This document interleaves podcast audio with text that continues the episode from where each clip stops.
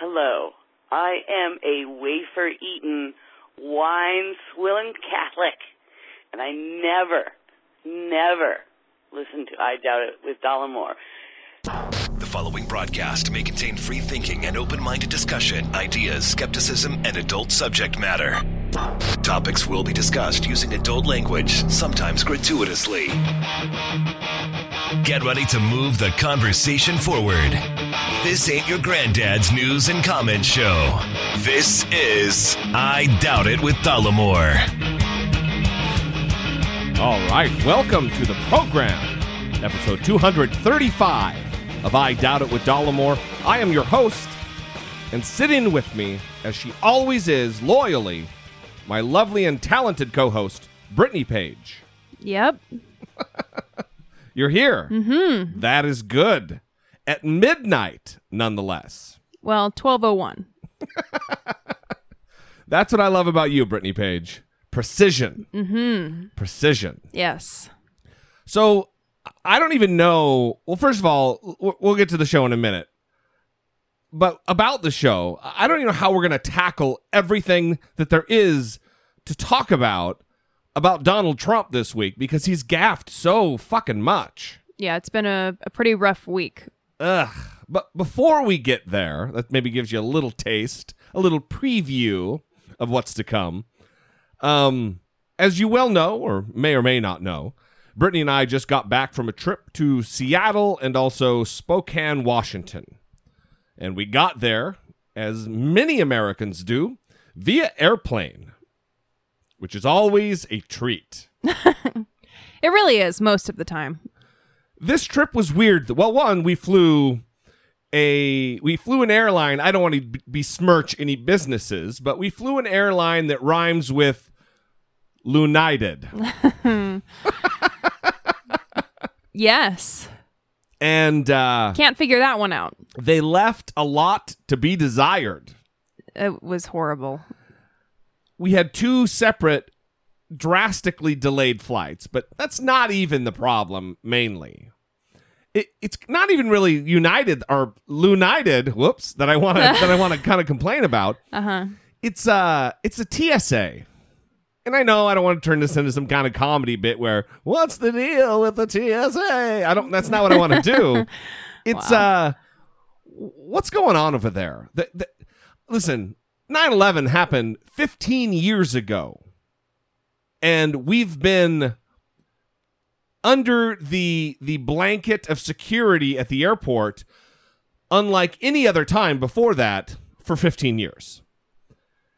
I think we talked about recently, too, that the TSA really isn't that good at their job. no, they are not. They fail tests to detect explosives and weapons all the time. all the time. Well, Brittany and I were flying out of Seattle coming back. Is that right? Yeah.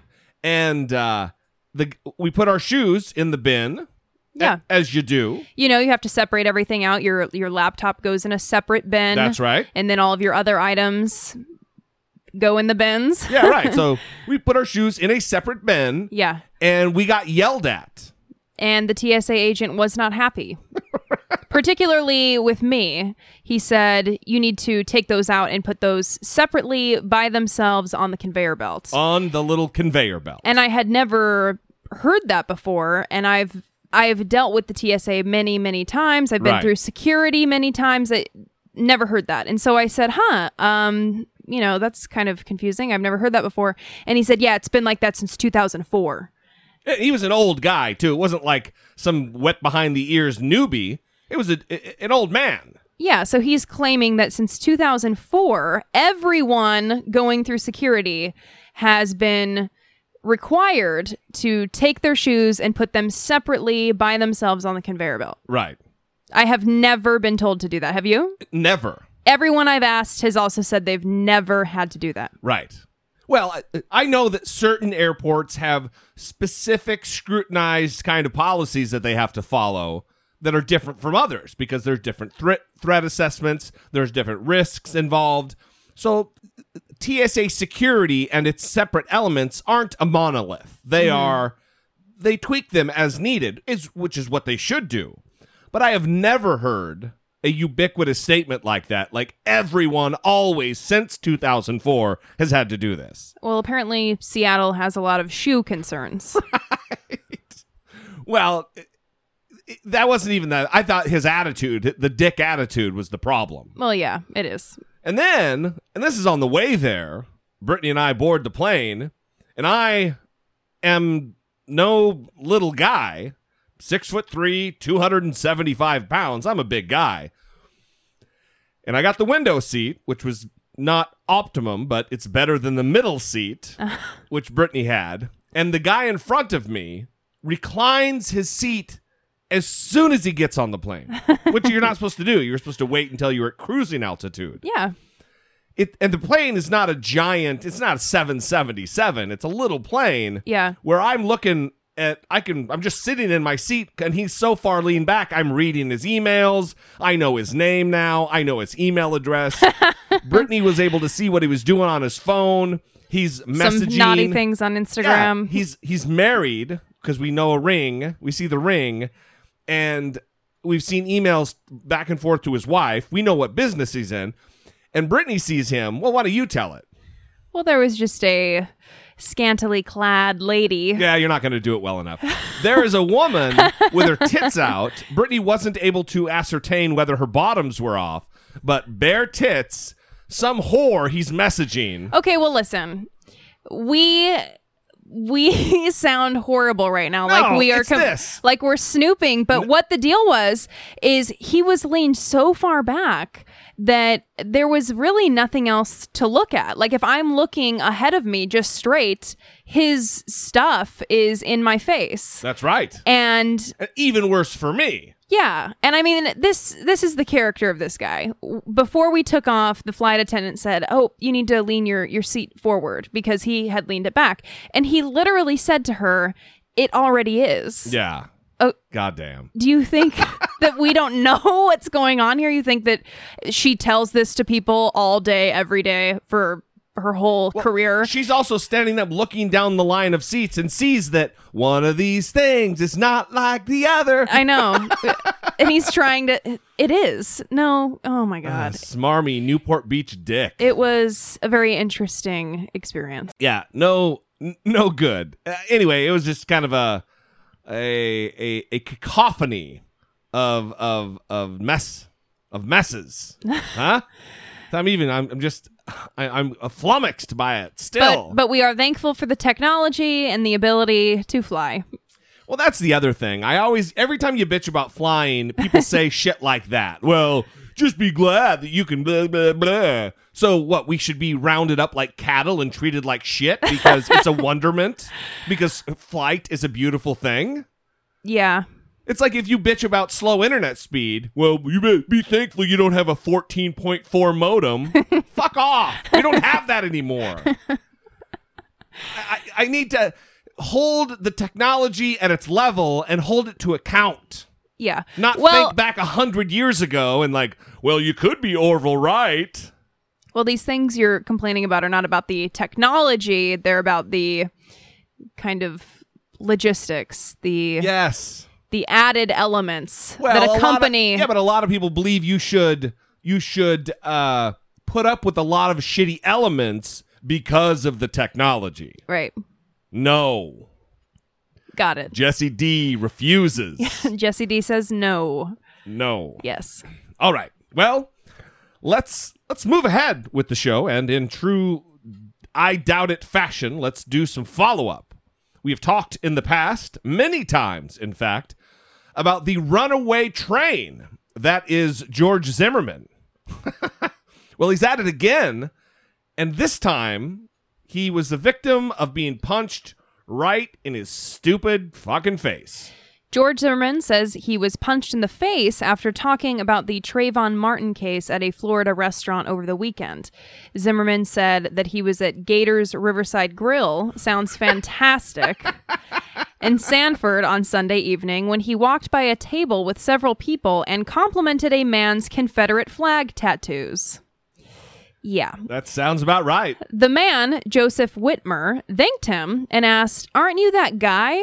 No, Zimmerman. Brittany, come on. I think we all know it went down like this. Oh, thanks, man.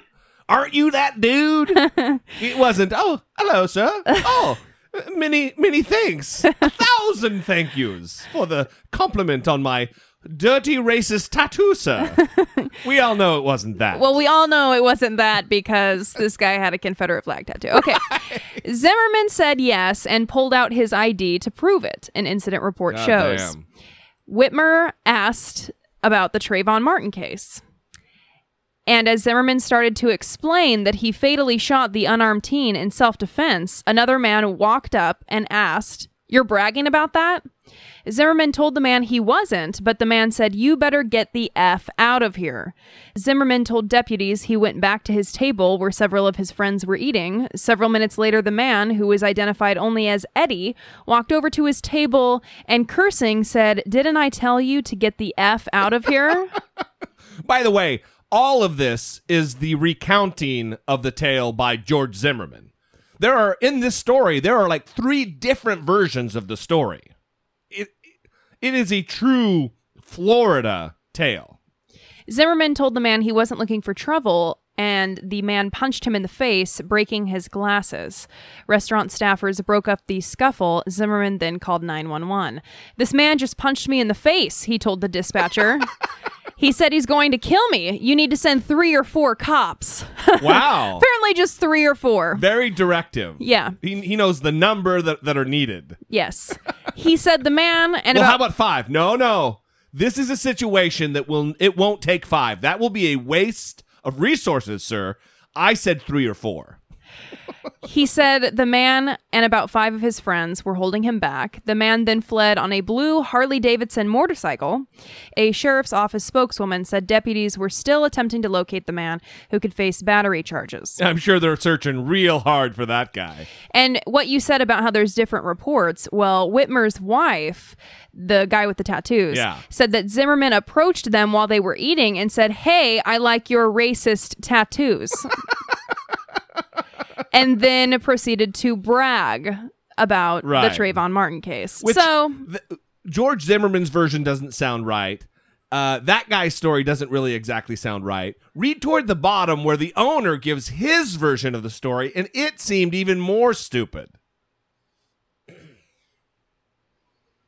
well, the owner said the incident started when Zimmerman approached a shirtless patron who had just come in from the St. Johns River This is a classy place. Shirtless people eating in a restaurant. and told him that he didn't like one of his tattoos. Oh, see? After a few words, this is eyewitness testimony, everybody. Um, after a few words, Zimmerman walked back to his table. A friend of the first man to approach Zimmerman, who was at the restaurant with family celebrating a 12 year old's birthday, walked over to Zimmerman to confront him. The two argued, but n- no punches were thrown. The two shoved each other, but Winters, the owner, said claims of anything further are, quote, blown out of proportion. Right. So they really have a lock on what went down at the the Riverside Bar and Grill or whatever the hell this place is in Sanford. Nice. The Gators Riverside Grill. Gators Riverside Bar and Grill. Yeah. Little advertisement for them. I, I will say this, and we've said this before. This guy's on a he's on a on a on a collision course with something terrible happening to him.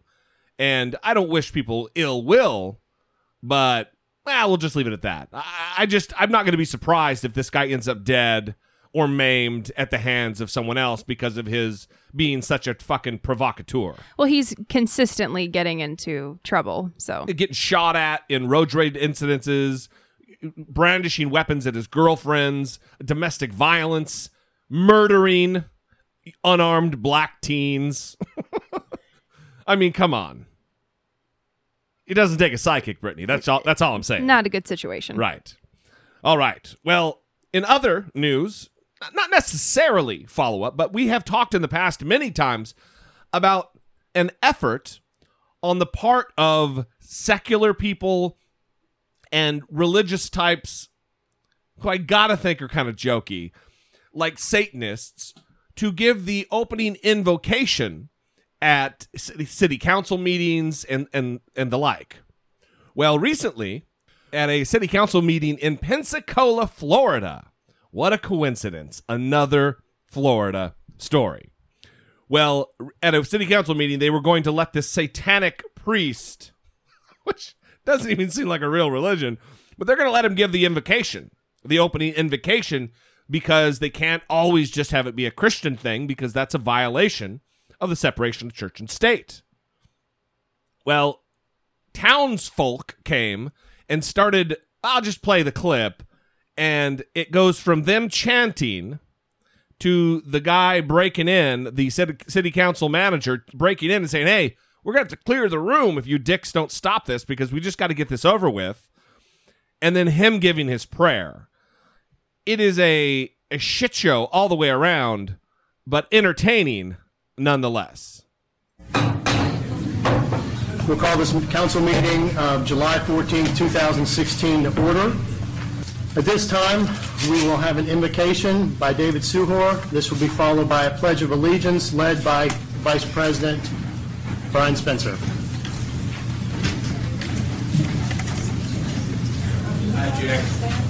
We can.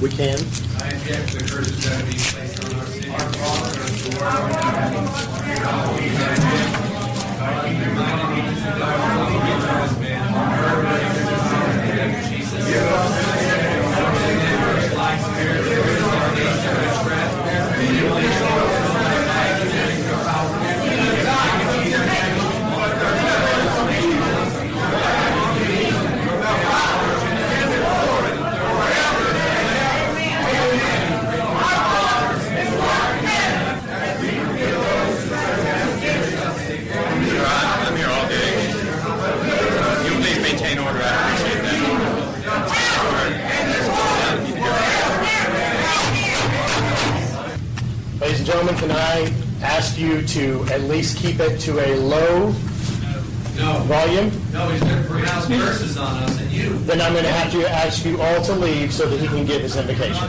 No, we're not leaving. President, man, I be allowed to leave? I can clear the chambers if I like. I don't want to have to do that. Remember this, this is not a constitutional right. This is not a constitutional right. This is not a constitutional right, she proclaims. Kind of striking that these hayseeds don't really understand the Constitution that well. Also, they are very worried, Brittany, that he's going to put a curse on them. Uh-huh. Like it's real life Harry fucking Potter. Mm-hmm. and here begins his prayer.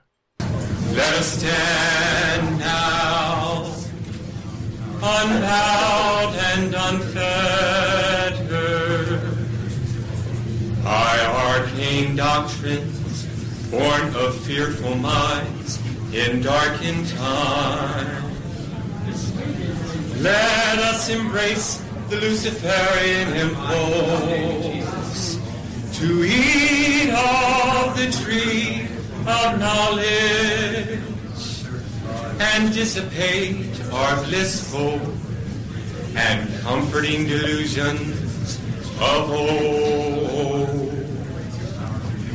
Let us demand that individuals be judged for their concrete actions, not their fealty to arbitrary social norms and illusory categorization. It is done.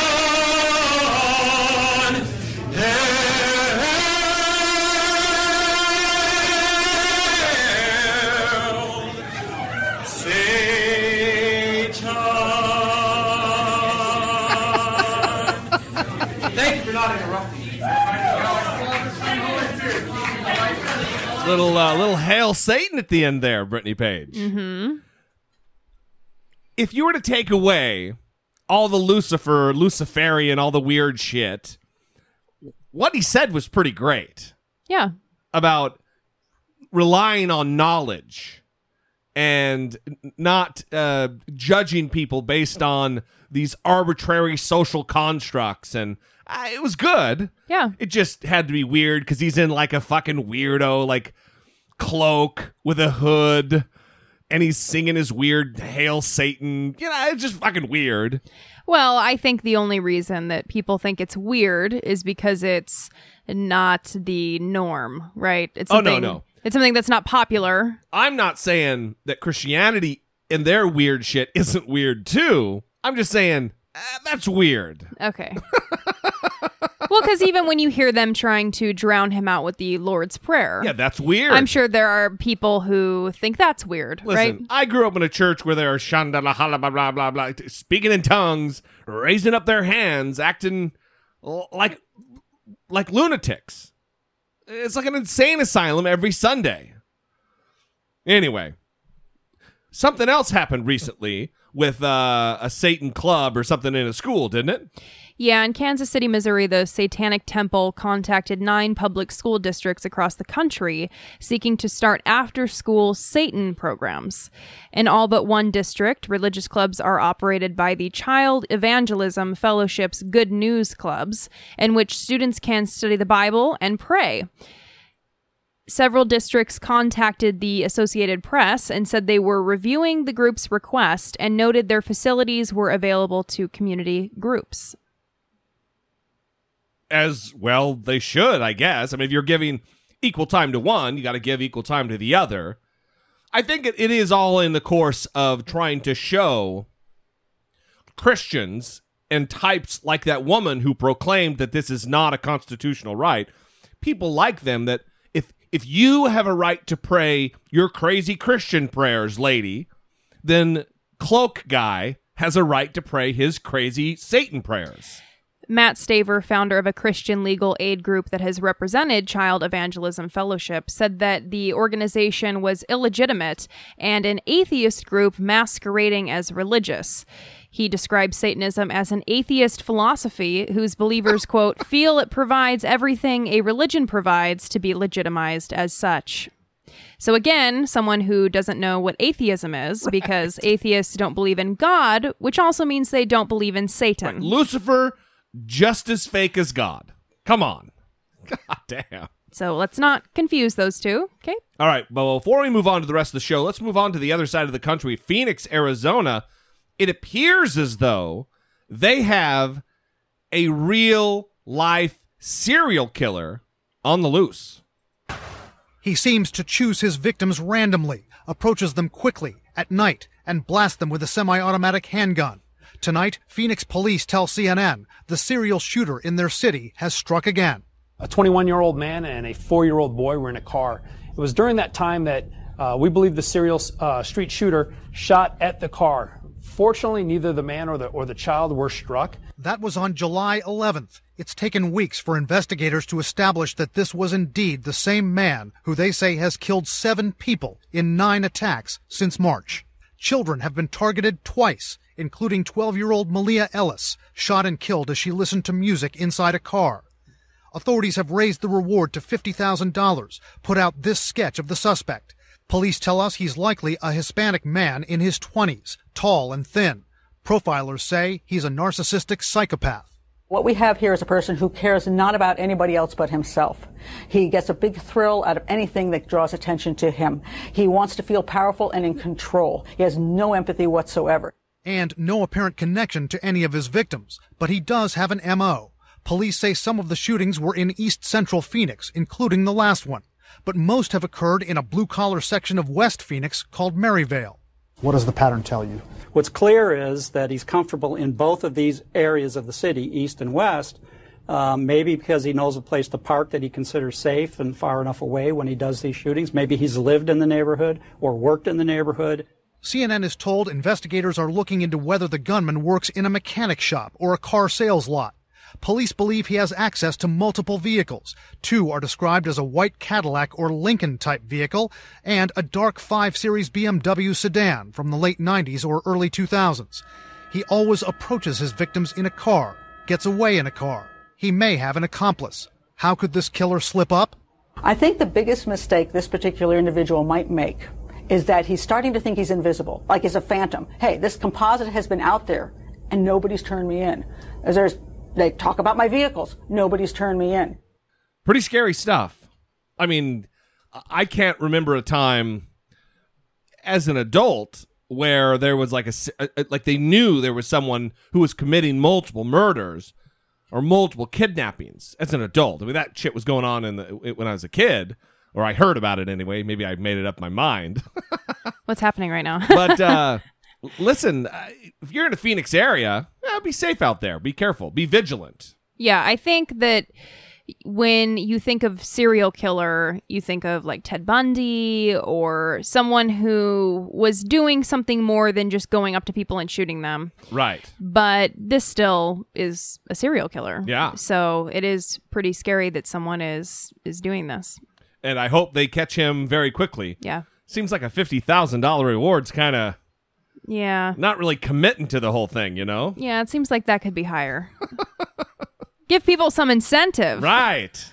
Come on. You don't have to go do Powerball, but you know, kick it hundred grand, something. Yeah, come on. All right. Don't be cheap. You're making a lot of money off those uh, red light cams. You can do it. Uh, Brittany's bitter.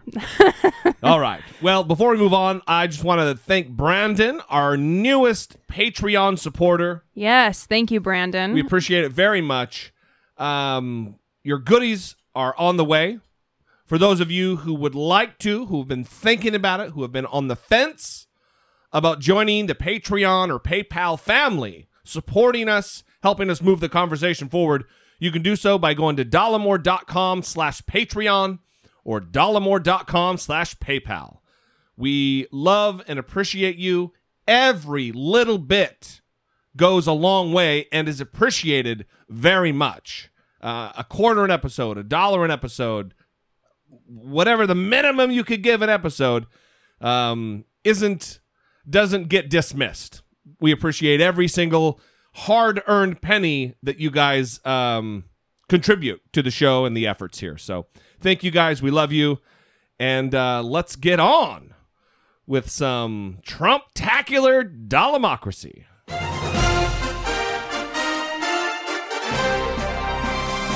Dollemocracy 2016, facing down pessimistic politics with realistic optimism. And like I said at the top of the show, it's kind of disjointed it's going to have to be because there's so much to cover. I mean, Hillary Clinton, her that section of her website, the briefing, they put out a video that was just chocked full of different things that he did just this week. Donald Trump lied about having watched top secret uh, footage that was filmed by the Iranian army of them offloading, scrambling to get these pallets of currency that were allegedly or they're being accused of uh, getting from the U.S. as an exchange for the prisoners. yeah, he did finally admit he he got something wrong. And oh, it- that's right, he did. and it was about this issue although he didn't apologize and he didn't say oh i got this wrong he just kind of issued a tweet that was very clearly a pivot away from what he had previously been saying. Right. so after publicly declaring multiple times that he had seen quote top secret footage of a plane unloading money the same day the iranian government released four american detainees donald trump finally admitted that video does not exist quote. The plane i saw on television was the hostage plane in geneva switzerland not the plane carrying 400 million in cash going to Iran, he tweeted. Right. Trump initially told a crowd Wednesday that he'd seen the non existent video footage he claimed was filmed by the Iranian government to, quote, embarrass the United States. The next day, however, Trump's own spokeswoman said the video was actually of prisoners being released. Nevertheless, Trump doubled down, again repeating the claim, even after it had been debunked by his own campaign. Ah, he's an idiot. Seriously. And then I think we talked about this last time. The, the the NFL letter. He said the NFL wrote him a letter saying that it was ridiculous that they were going to be holding debates on the nights of football games. The NFL said, "No, we didn't write Trump a letter.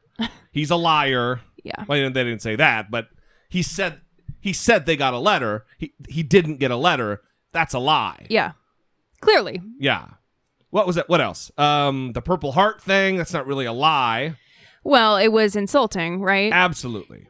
a a veteran at a Virginia rally gave Donald Trump his Purple Heart. And Donald Trump accepted it, which I don't like. Then he said, I've always wanted to get a Purple Heart. This was much easier. What a easier way to get a Purple Heart than have someone who actually was awarded the Purple Heart give it to you. Yeah. Ugh. And this is obviously disturbing, but it's also disturbing to a man named Cameron Kerr, a Purple Heart recipient based in Virginia. As an Army veteran who lost his leg on the battleground in Afghanistan, he was stunned to see Trump treating this prestigious award like a flashy new toy. He figured if Trump has always really wanted a Purple Heart, he should have to earn it, quote, the old fashioned way, by going into a war zone. So he's raising money to help give Trump that chance with a GoFundMe page. Quote, as with seemingly everything else in his life, Mr. Trump got a Purple Heart handed to him instead of earning it. So he launched a GoFundMe page with the headline, Help Trump Get a Purple Heart. And obviously, this is a satire GoFundMe page, Tongue in cheek for sure. but it has raised almost $51,000 at this point. And I'm sure they'll just give it to charity. Right. The and it- veterans charity. It's going to help Syrian refugees. Oh, well, good. Yeah. Yeah, that's nice. The other thing he did this week, he advised people to pull their money out of their 401 401ks, which will effectively take it out of the market, which would be, could be crisis level. Listen, he wants to be president of the United States. Every single sentence that's uttered from a president gets looked at every which way. Right. He said that, uh, quote, I don't like a lot of the things that I see, quote unquote. Whatever that means. Makes a lot of sense. He said that he had personally gotten his money out of the stock market and urged ordinary Americans not to put their 401k funds into stocks. Ugh. wow.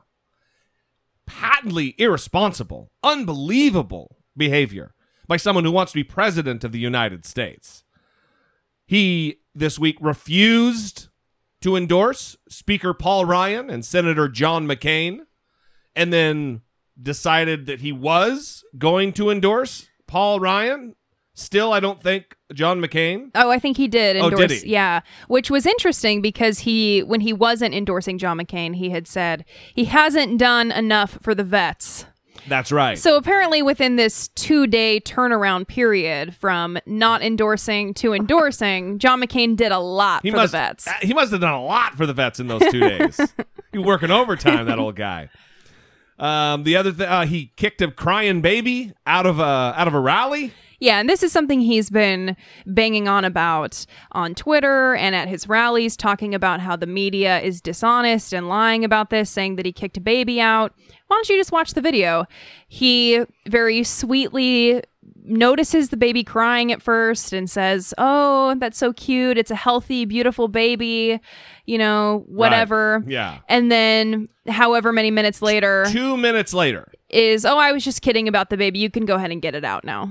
And directs that it be taken out. and they took the baby out. Yeah. So he kicked the baby out. He did kick a baby out. I mean, that's he, he's he's he's objecting to the categorization of well, I didn't throw the baby. Yeah, you did. yeah. Yeah, yeah, you did. Yeah. Uh, he responds. He, he is right now trailing Hillary Clinton by almost 10 points in the polls, eight points in the polls. And he responded to this precipitous drop in the polls by crying about a rigged election.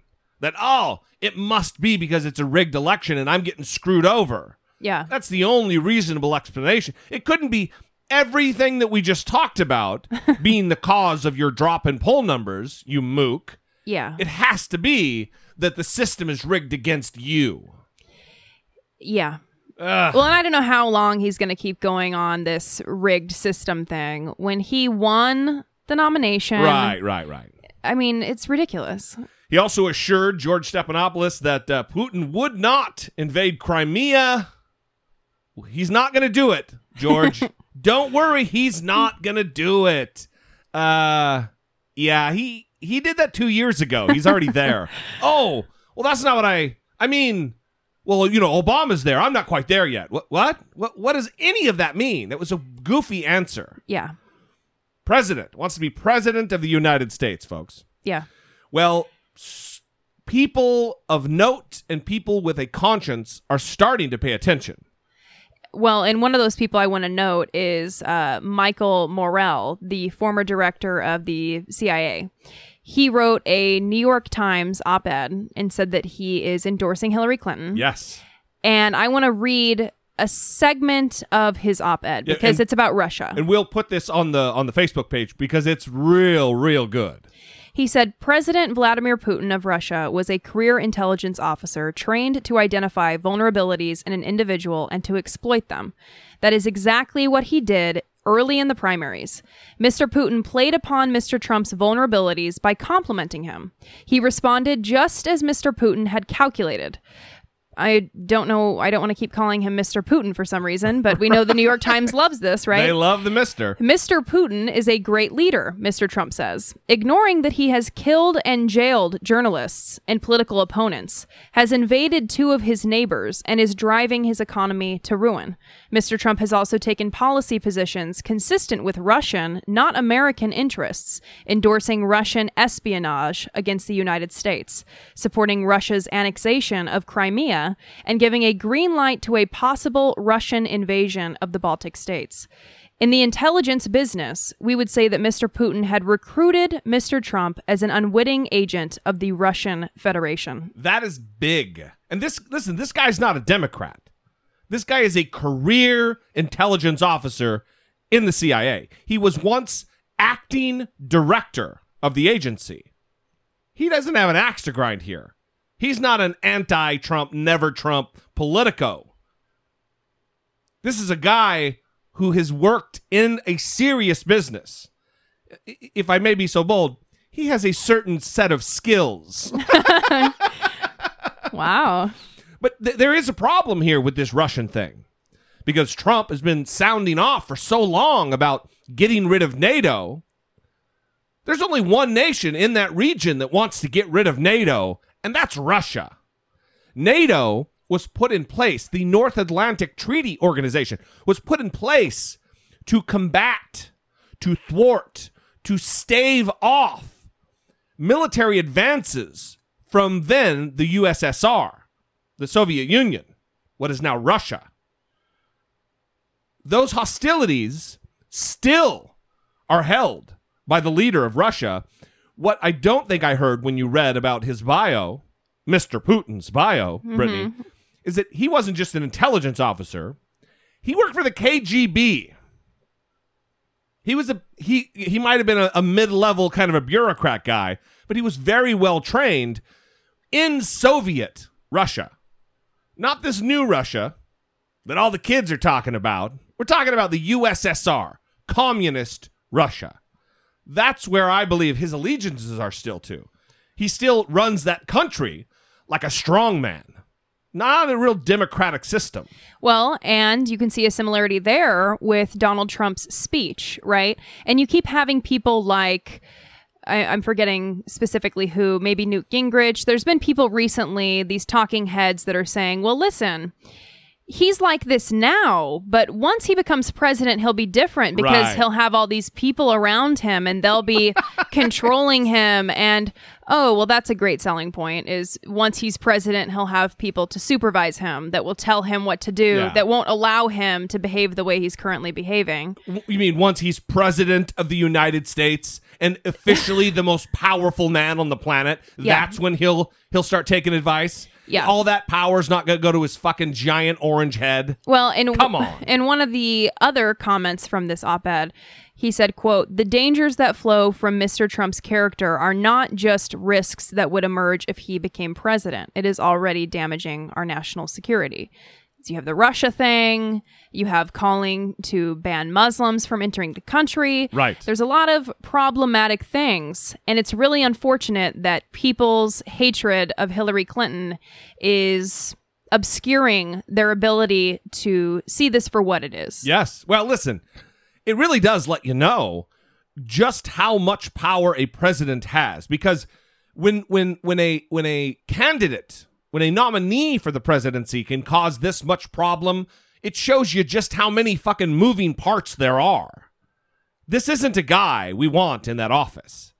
Well, it's not just this former acting director of the CIA, another mega donor, another GOP mega donor, Seth Klarman, has switched his allegiance and his donation machine over from the GOP to Hillary Rodham Clinton. He is a billionaire mega donor who usually contributes to the Republican Party and its candidates, but he's going to abandon his party this cycle because of quote unquote shockingly unacceptable comments from Donald Trump. Yes. He has decided instead to back Hillary Clinton. Quote, his words and actions over the last several days are so shockingly unacceptable in our diverse and democratic society that it is simply unthinkable that Donald Trump could become our president. Here, here. I'm with you. And this cycle, Klarman has donated to PACs supporting former Florida Governor Jeb Bush, New Jersey Governor Chris Christie, and Florida Senator Marco Rubio. So he's not a he. He is a he's a dedicated, loyal Republican, Right. and he's not having it with the Trump. No, he is not. Well, speaking of fundraising, we know that for the for the almost a year, Trump was on his I'm self-funding. I'm self-funding my campaign. It's my money. I don't take I'm not going to have special interest influence me. Wink, wink. Well, we've talked about how he is raising money. He is fundraising. He is accepting donations. And really, to put it bluntly, always was. He had a donate button on his goddamn campaign site. But we're learning now that his biggest economic advisors are also his biggest donors. So, what he preached about for so long about the threat of special interest and not going to be influenced by them, he is being influenced by his largest donors now on the economic front. So, one more strike of of what a hypocrite and a liar that Donald Trump is on this front. Of the 13 men that Trump touted as economic advisors for their unparalleled experience and success, five are major donors whose families combined to give Trump's campaign and his joint fundraising account with the Republican Party more than $2 million. Two more have been pursued for campaign contributions. Wow. Uh, well, you know, it's not surprising, but it just needs to be pointed out so the audience has some talking points to go forth into their week and say, well, have a little evidence of what, what a what a dirty, filthy, lying hypocrite he is. And that's that's not all. I mean, there's at least one, two, three, four. There's several more Yeah. of his economic advisors that have given him money. Yeah. Well, he, here's the other thing that baffles me about the Trump campaign or Donald Trump in general is how he, and we've talked about this. He, he attacks the media. He attacks the media, expecting no fallout. I think he expects that if he insults them enough that they're going to run cowering into the woods and not continue to look into him. Yeah, that's never going to happen. Well, Trump's major deal has been immigration this entire time, illegal immigration. And now it appears that maybe his wife isn't quite on the up and up as we thought. Photos fanned across the covers of the New York Post. A 25 year old Melania Trump, then known as Melania K, posing provocatively for a French magazine. But the photos that raised a few eyebrows are now raising questions about Melania's immigration history. And I came to uh, United States, to New York in 1996. 1996 is the year she stands by, telling CNN's Anderson Cooper and numerous other publications that's when she came to the U.S. But these photos were snapped in New York City in 1995, according to the author of her recent biography. So what difference does a year make? Possibly the difference between Mrs. Trump breaking immigration law or not. To understand why, listen to Melania Trump's own words. I came here on visa. I flew to Slovenia every few months to stamp it and came back. I applied for green card and then after a few years for citizenship. I uh, obeyed the law. I, I did it the right way. I didn't just sneak in and stay here. So I think that's what people should do. Trump insists she got her visa stamped every few months. If that's accurate, it would mean she had a type of visa, possibly a tourist visa, that needs to be updated periodically. But that type of visa does not allow working in the United States. The type of visa that does allow work is called H-1B. And the man who discovered Melania tells CNN he didn't sponsor her for an H-1B until 1996, a year after this racy photo shoot. But there's a caveat. The photographer behind the camera at the shoot, Jarl Alé de Basseville, says Melania was a young model waiting for a big break, so she didn't get paid, which would mean she didn't violate any immigration laws. We were making this kind of magazine to have exposure, and this exposure was bringing you to the next level to have catalog, campaign, and everything. So Melania was not paid for this photo shoot, you say? No, no, no. Nobody's paying. Nobody's paying. If that non-paid photo shoot was the only work she did before getting an H-1B visa, she wouldn't have broken any laws. Melania Trump isn't directly answering whether she was first in New York in 1995 instead of 1996 like she's previously stated, but could it simply be an honest error? She wrote this on Twitter.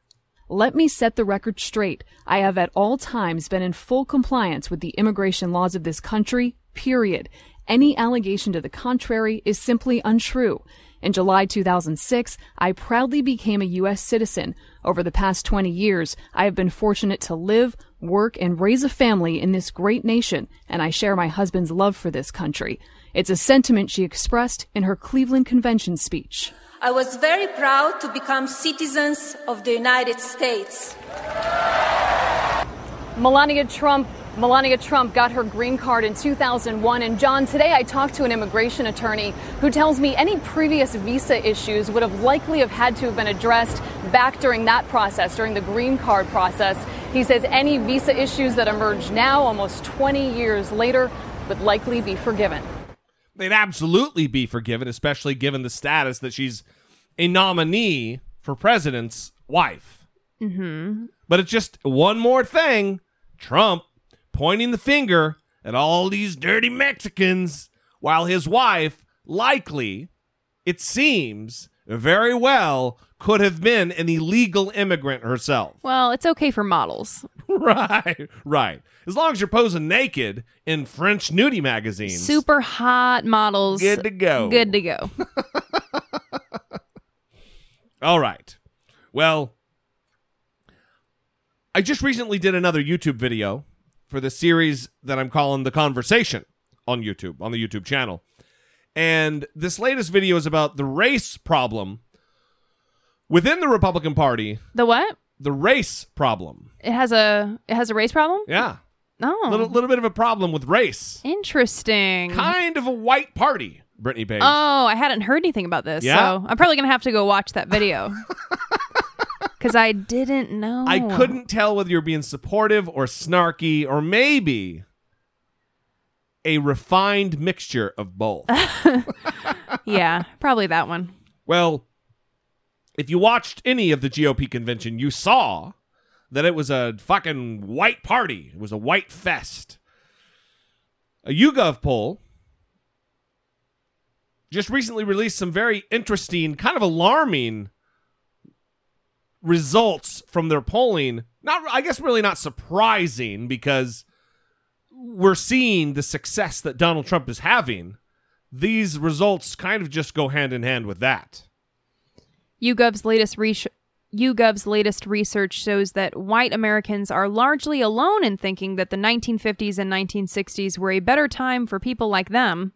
47% of white Americans say that life was better for people like them in the 50s and 60s, compared to only 21% of black Americans and 22% of Hispanics. 46% of black Americans say that life is better today for people like them than it was half a century ago. Wh- who are these 21% of blacks who say that, oh, yeah, 60s, way better than today? Who Who is that?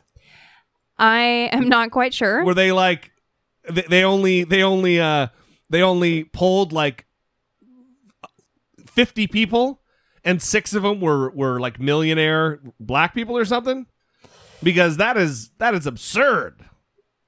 It's a fair question that you're asking. 50s and 60s. Yeah. 50s, y- you couldn't marry a white person. You couldn't even drink from a white person's dr- drinking fountain. How is it not better today? I don't know. Goddamn. I I don't get that.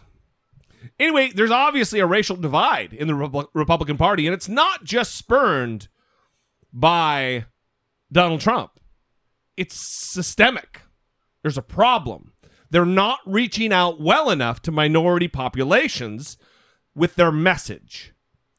And up until this cycle, I would say that their message is was palatable. It was reasonable that someone of not just white European heritage would uh, think that it could work, think that it would be a viable political option. The other group that they are actually reaching very well right now is that of the white nationalist. Yes. The chairman of the American Nazi Party. Which is a thing. Who knew that was a thing? Uh, It's a guy named Rocky Suhayda. We're just Mhm. going to go with that. Yeah. Doesn't sound like a really Nazi ish white name. I'm just going to say. I don't know. Someone do the ancestry.com run on that name and let us know. Well, he is very hopeful about the candidacy of Donald Trump, about the chances for Trump winning the election, and also what it will do to normalize the American Nazi Party's philosophy. Well, he calls it a real opportunity. That's right. Not to toot our own horns, but that's what we've been trying to do for years now, is to get out of the entertainment, uh, you know, street corner fantasy, uh, you know, screwballism nonsense, and to actually get into going in a small way to take part in real political activity. Now, hopefully, if the white movement in this country would follow the European brothers uh, get involved in this, it's a possibility, okay, that we could get something serious going here too, okay? Um, I'm going to project this. I believe that Trump is going to win the election this November, okay, for various reasons, which I don't want to go into again, but I think it's going to surprise the enemy because I think that they feel that the white working class, especially the male portion of the white working class, and with him, you know, his females counterparts, have basically thrown in the towel and given up hope of any politician, you know, ever again standing up for their interests. Mm-hmm. Now, if Trump does win, okay, it's going to be a real opportunity for people like white nationalists, okay, acting intelligently to build upon that and to go and start. Okay, you know how you have the black political caucus and whatnot, all right, again in Congress and everything? To start building on something like that, okay? It doesn't have to be anti, okay, like the movement's been for decades, so much as it has to be pro white. You know what I'm saying? Mm-hmm. I mean, you know, it's kind of hard to go and call us bigots if we don't go around and act like a bigot. Okay? And that's what the movement should contemplate. All right? I mean, let's face it. If blacks act like savages, you don't need to go around and have to point out constantly that, you know, they're acting like savages. So they are savages. Hey, the people see that, they recognize it, okay? What we need to do is start worrying about the health of our white folk, okay? Okay. Okay. Oh, okay. Okay. He loves that word, Brittany. Okay. Yeah, this is really disturbing. It is disturbing. Did you hear what he said? It's going to be hard to call us bigots if we're not acting like bigots. So all he's saying is, hey, let's not act like that. We're still going to hold these pernicious, hateful, dangerous beliefs like that blacks are savages. God damn. Well, that's the part that didn't make any sense is when he says that, well, we don't have to be anti anything. We can just be pro white. Right, and then we won't be bigots. Um. Yeah. It's the thought that white people need a hand up and a helping hand in this society, politically or economically, is come on, guy. What happened in your childhood? Well, and the the disturbing thing is that uh, Trump supporters who aren't supporters of the white nationalist movement don't try to put some distance here. Right. They want to act like this isn't a reality, but this is. So, what is it about Donald Trump and Donald Trump's candidacy that is stirring up excitement among the white nationalists? Right. Well, they're not they're not endorsing Hillary Clinton. Right. When he says this is a real opportunity for people like white nationalists acting intelligently to build upon Donald Trump's win. That's right. Now, what the hell does that mean? Right. Well, it's not just this Rocky guy. It's William Johnson, the the Los Angeles lawyer who did those robocalls. It's David Duke, former Grand Wizard of the KKK. There is a large, growing segment of the conservative Republican movement that is shifting gears toward this white nationalist, white separatist, hateful, racist bullshit. There's no other way to look at it other than that. It is a fact. And it should be alarming to the Republican Party that they're being endorsed and talked about so lovingly and supportively by these groups. When your positions line up with theirs, that's a problem. And something needs to be done about it. So, look, I'm uh, kind of at a loss. It is it is scary times. It is very sad. As many of you know, I do have some affection for the for the Republican Party of my childhood, the party of Reagan. Agree or not, they were a an alternative, a respectable alternative choice to the Democratic Party. And it's just not that way anymore. There are still some holdouts, but the further we go along, when you've got men who I have some respect for, Paul Ryan, who are endorsing Donald Trump and allowing him to be a maniac week after week after week and not pulling their support. Any vestiges of respect that I do have or did have for him are withering away on the vine as time goes on. It is a bummer. But there is an alternative out there, folks. Gary Johnson and Bill Weld, if you're not a Hillary fan and if you cannot stand Trump like you shouldn't, Gary Johnson and, and Bill Weld, the Libertarian Party, um, they are making inroads. They are raising in the polls. It is likely they will get on the debate stage.